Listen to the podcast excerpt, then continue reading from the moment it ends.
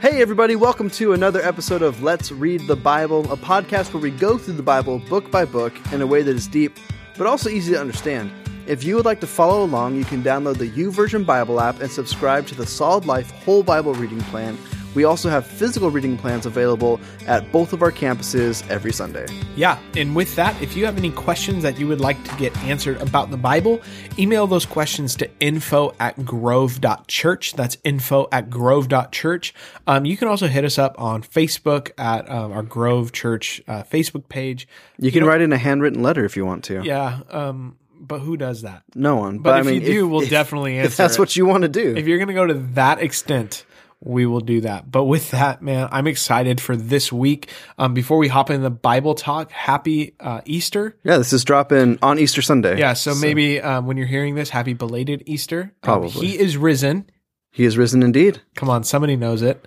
Um, man, I'm excited. Love Easter. Love this time. Uh, it's our first time doing a podcast over Easter. Woo! Come on. Um, so maybe we might have hidden an Easter egg somewhere on campus with a free drink card for the cafe. Maybe. Uh, and No, the staff doesn't know about it. Yeah, we haven't. Just kidding. Man, okay, let's let's move forward. Bible talk time. I'm excited. Evan, take us away. All right, so we're going to start off the Bible talk by getting into the book of Deuteronomy, which I said correctly, um, and we're going to talk this You week. struggled a little bit last week with that. yeah, that was that was rough. That Deuteronomanopoeia. you know, That's pretty much what, what are you you going to do? Uh, but this week we're going to talk about chapter six, and we're actually going to talk about a section called the Shema, which is um, it's a really cool section of the book because really, it, at its essence, it boils down the law to its essence, and that's not to say that other laws aren't important. That's not to say that um, the things that God commands us to do are less important necessarily than this, but um, really everything comes back to what is inside of this section of scripture. And then the other thing I love about it is that God intentionally tells his people to pass these things down to their children. Um, and it really, I think, is for all of us, it's a, it's a call to our ministry.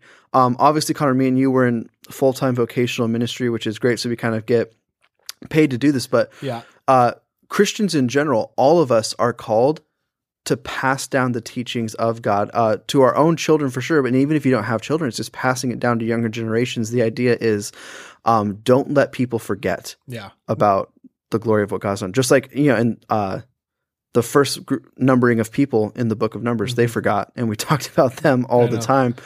Uh, we're just making sure that the same thing doesn't happen again. Yeah, and it's excuse me, it's one of those things that um, we think that Moses, you know, when he writes the the um, the Pentateuch, he didn't write it for himself. Right. He wrote it to pass it down to the future generations because before this just to kind of get into um, you know a little bit everything in the jewish tradition just give you a little bit of history uh, everything was passed down through the oral tradition and moses he didn't put a stop to writing or to the to the oral tradition but he wrote things down so nobody would forget Yeah, it's the same thing with um, if you've ever read like the Iliad or the Odyssey.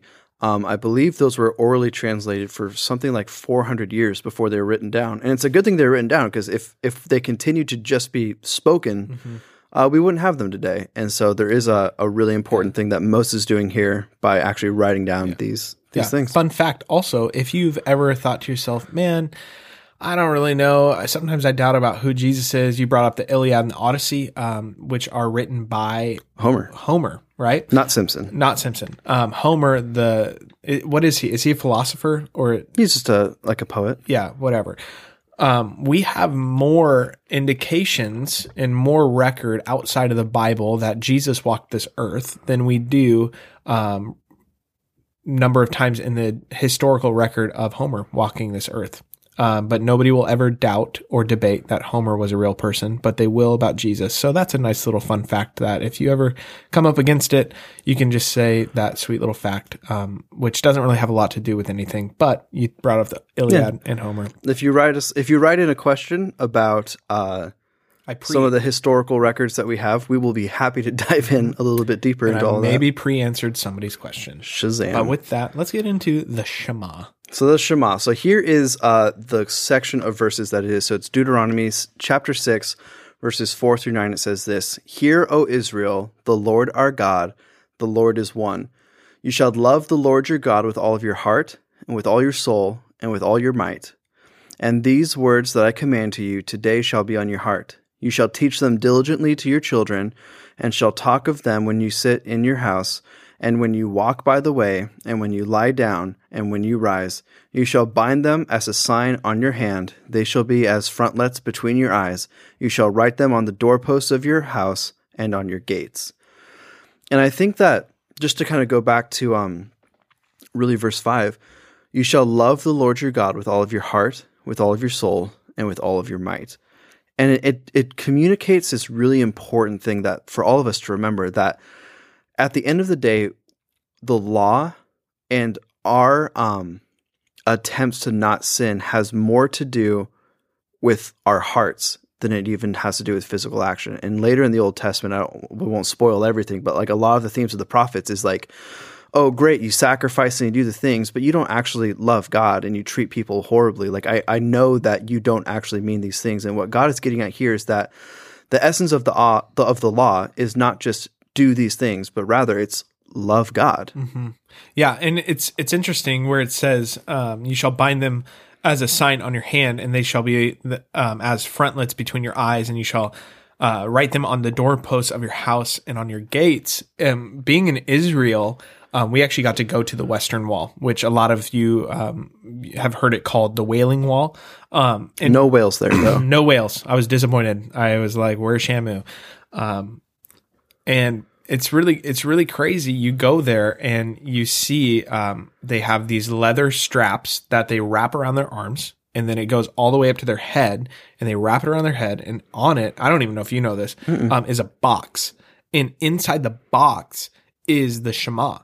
And then on every single doorpost in Israel, I promise you, it's like, and probably not every single one, but there's so many. At least practicing Jews. Yeah, pract- but because the, the Jewish culture has been so heavily influenced, um, or the, the Israel culture has been so heavily influenced by the Jews um, in a positive way, the Shema is um, at an angle on every single doorpost as you leave a room.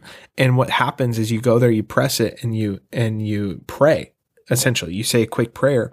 And what this is, it's exactly what Evan said. It is just a practice of continually passing down the law to the next generation.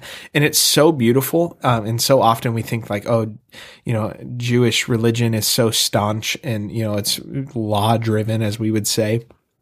But the reality is, it's actually, um, they, we can learn something from them. Yeah. We can learn about, man, teaching the next generation because you go to the Western Wall and there are hundreds and hundreds and hundreds of people with this on their head and this leather strap on their arm.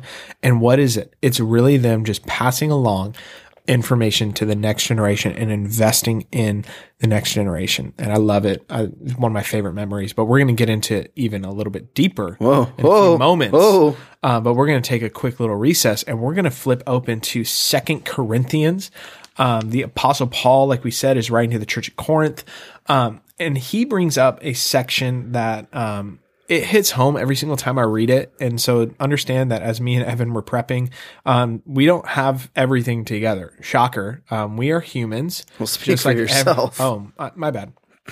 We're humans just like everybody else, which means we have a sinful nature. Doesn't mean we have to sin, but it means that we probably will at some point or another. Um, and Paul, he writes um, in Second Corinthians, and we kind of want to reiterate that part of one of the themes is that you know pastors are just as human as everybody else uh, and we have things to work on but paul writes in Second corinthians chapter 7 um, verses 8 through 12 um, just this idea of godly repentance. Hmm. Repentance isn't me saying sorry and continuing to hurt somebody. Repentance is uh, meaning to turn the other way, 180 degrees and walk in a different way. It is this idea of leaving something and never coming back to it. And what he says in verses 8 through 12, he says, I'm not sorry that I sent this letter or the, the, the letter to you, though I was sorry for it at first, for I know it was painful for you for a little while. But now I'm glad I sent it, not because I hurt you, but because the pain uh, caused you to repent and change your ways. It was the kind of sorrow God wants his people to have. So what does this tell us? that when sometimes we do something and we feel sorrow or um, we feel um, maybe a little bit of conviction, that's God telling us that maybe we shouldn't have done what we did and maybe we continue to hurt somebody. What I love, um, Pastor Ryan a few weeks ago, um, we, when he was talking about the Holy Spirit, he, he mentioned this, um, and I, I want to take a little bit of credit because I mentioned it to him in between services. Nice. Yeah, but really he took it and made it his own. But basically, the Holy Spirit convicts us. It never condemns us. It convicts us to repentance. It doesn't condemn us to ask for forgiveness. Repentance is turning away from something, knowing that you've been forgiven. But when we have this idea of condemnation and conviction, those are two things that are completely separate. Conviction leads us to repentance. Con- condemnation leads us to this idea that, oh my gosh, you know, I, I I've I've hurt God and He's so angry at me. Does that make sense? Yeah, well, it's interesting because the um the Greek word for convi- conviction when it's used there is agleko, which basically means um a gecko. A, ag- agleko, I think is how.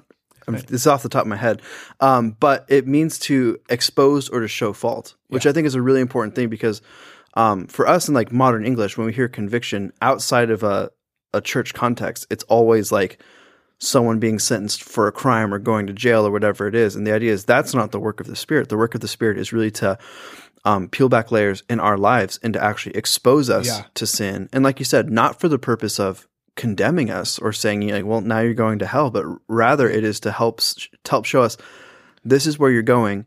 You need to turn around. Yeah. And it- oh, sorry. I was just saying, how how loving is it that God does that for us? Repentance is is a good thing. Like I God bless them, but we hear the people on the side of the road or at the Mariners games with signs that say repent or burn in hell. Like that is conviction. Or I'm sorry, that is condemnation, not conviction. What God is calling us to do is out of our love for him, it's a response. It's not condemnation to say, well, because he did this, I have to. It's because he did this, I get to. Yeah. I've heard it said like this. Um, you know, religion says, I messed up. My dad can't find out. But a relationship, which involves repentance, says, man, I messed up. I need to call my dad. Yeah. And that is what Paul is calling us to godly repentance. Yeah, I think it's just. Um, I mean, one last thing is just when when we feel the conviction of the Holy Spirit, when we begin to feel a guilty conscience, ho- however it's working, just remember that's our first instinct, and you really have to train yourself, especially if you've been going a long time in the other direction. But our almost um non-conscious reaction. I'm trying to think of like the right word for it, but Involuntary. yeah, involuntary reaction to it should be instantly running to Jesus, Yeah. running to God, running to prayer, um, not running away, not running deeper into sin, but rather uh, running out of it. Mhm. And so uh, I think we're just going to continue on uh, with our readings this week. And so we're going to go into Mark chapter 12. Um, and this is this is the reason we picked this one is because it really echoes um, the passages that we, that we read in Deuteronomy. So to give it a little bit of context, um, what we see in all of the Gospels is that the Pharisees, uh, the scribes, basically think the religious higher ups of Jesus' day were constantly trying to trap Jesus on technicalities of the law. And so you'll see um, one of my favorite things is like a man is blind and Jesus walk I believe he's blind or he's lame, he's one of the two. Um, but Jesus walks by and he's like, Son of David, have mercy on me. And Jesus like reaches down. He must have been lame because I think he picks him up. Yeah. He walks, he takes his mat, he goes away. And then, you know, everyone around is like, Wow, that's incredible. This man hasn't been able to walk in years. Jesus healed him. And the scribes are just like, hmm. It's the Sabbath. Yeah. Ooh, you broke the law. like you're really missing uh, the forest for the trees here. But time and time again, um, as again we've read through three of the Gospels now, and we're reading through Mark. You'll just see it come up. Um, but I wanted to read this passage. Can we just pause real quick? Let's Like, I pause. just every time I think it's just it. I I I can't help but laugh because it's like these people and. I don't know if it's a good thing or a bad thing that I'm laughing at this, but I think it's a it's a lesson we can learn. yeah, Like, oh my gosh, we get so caught up in pointing out how other people are doing the wrong thing because it doesn't fit into what our context of church looks like. You know what I mean? Yeah. As a youth pastor, it's funny. Um, it, it's just it's just something that's on my mind. Um, there's a there's an organization called Young Life. You've heard of Young Life, Yeah. I'm assuming, and it's so funny because I was talking to another pastor, and they're like, um, and this pastor is not at any way, shape, or form involved with our church, by the way. So I don't want you to think it's somebody on our staff, but it was it was essentially it was, oh yeah, I don't like Young Life because they don't um, spiritually disciple these kids. And I'm like, yo, Young Life was never there to bring students to that deep spiritual place. Young Life is opening the door. Sure. And that's what Jesus is trying to get across to these guys. He goes, yo, I'm opening the door for people. And you're sitting here saying, well, I wouldn't do it like that. Well, I wouldn't do it in this way. And Jesus is like, man, you're completely missing the point. Yeah. It's about showing people my love and, and having them experience everything I have for them. And and really what we see uh, with this group of people is is what we talked about. It's they followed the letter of the law. They even added things onto the law that they did that the Bible never talks about. Um, but they don't have love for people. They don't have love in their hearts, even for God necessarily. It's just this kind of strict um, religiousness that they're Yeah. going through. But to- with with mo- no more ado, uh, in Mark chapter twelve, verses twenty eight through thirty four, it says this. And one of the scribes that came up and heard them disputing with one another, and seeing that he answered them well, asked him, Which commandment is the most important of all? So basically, someone comes up to Jesus and says, Hey, Jesus, out of all the commandments in the law, which one is the most important? And Jesus answered, The most important is, Hear, O Israel, the Lord our God, the Lord is one. And you shall love the Lord your God with all of your heart, and with all of your soul, and with all of your mind, and with all of your strength. And the second is like this you shall love your neighbor as yourself. There is no other commandment greater than these. And the scribe said to him, You are right, teacher. You have truly said that he is one, and that there is no other beside him. And to love him with the, all the heart, and with all of the understanding, and with all the strength, and to love one neighbor, one's neighbor as oneself is much more than all whole burnt offerings and sacrifices.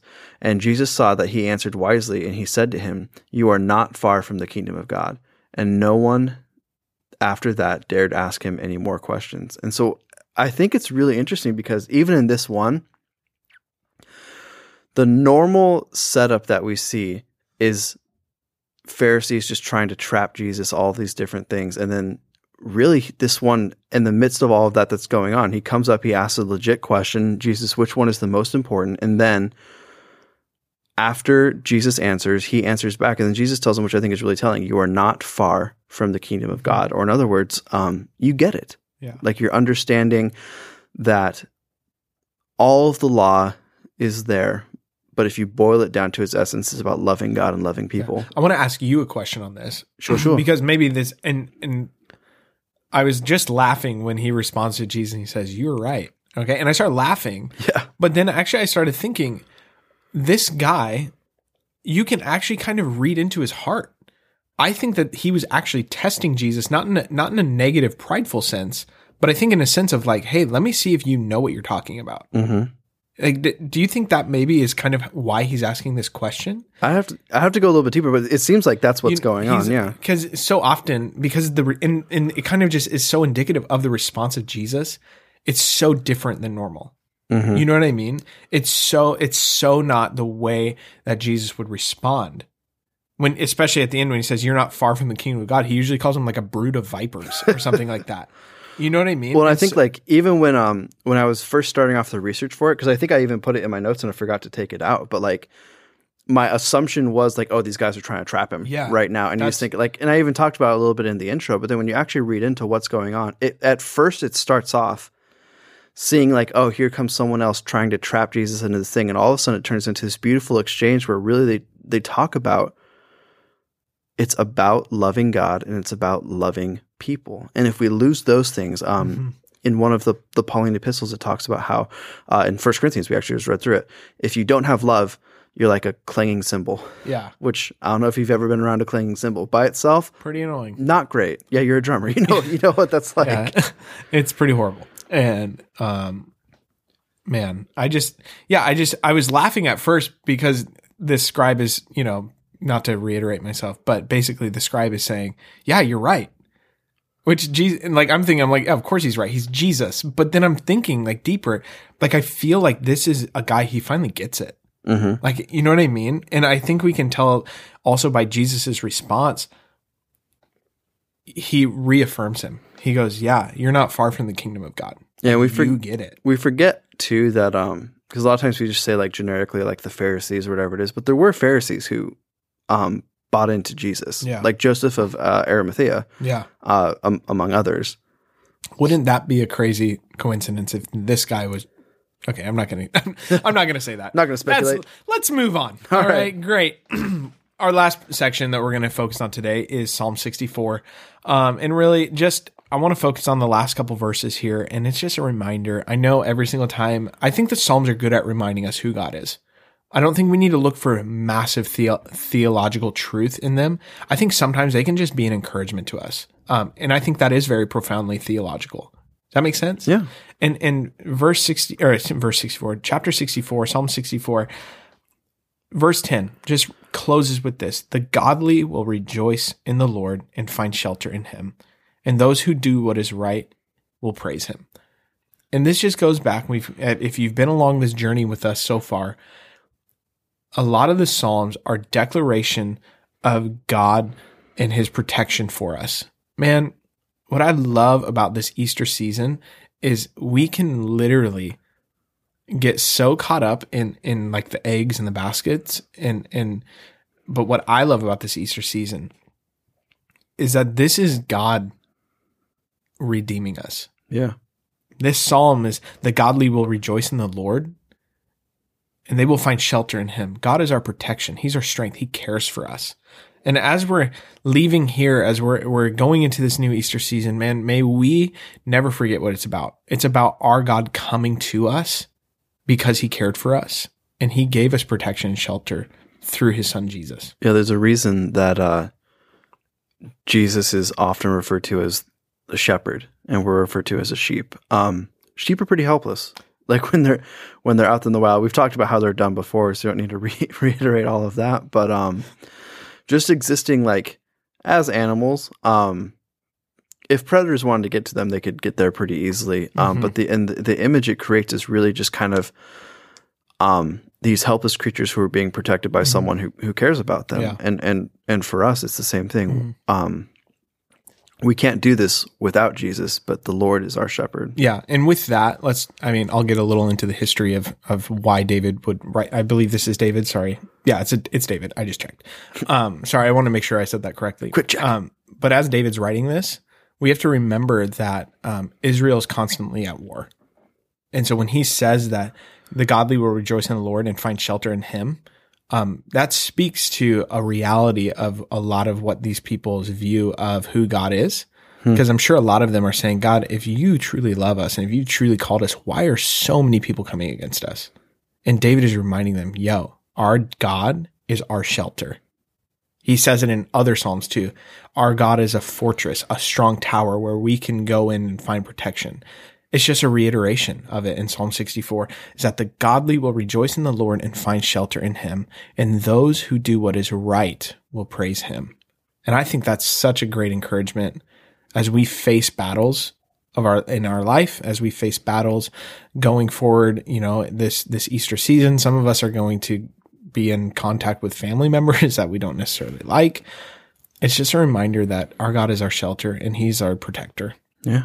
Well, I can't think of a, a better way to wrap up this week's podcast. Um, just a quick reminder we are a podcast of the Grove Church, but we're not the only podcast of the Grove Church. So if you want to check out other resources and other podcasts that we offer, you can go to our website at grove.church. Um, and we say this every week, but we really do encourage you to, uh, if you have been enjoying coming on this journey with us, leave us a review. Uh, if you write a review, promise we'll read them. Uh, we really uh, just enjoy going through all those different things, but it helps get get us out there on the different platforms and really build a, a larger community of people reading the Bible together.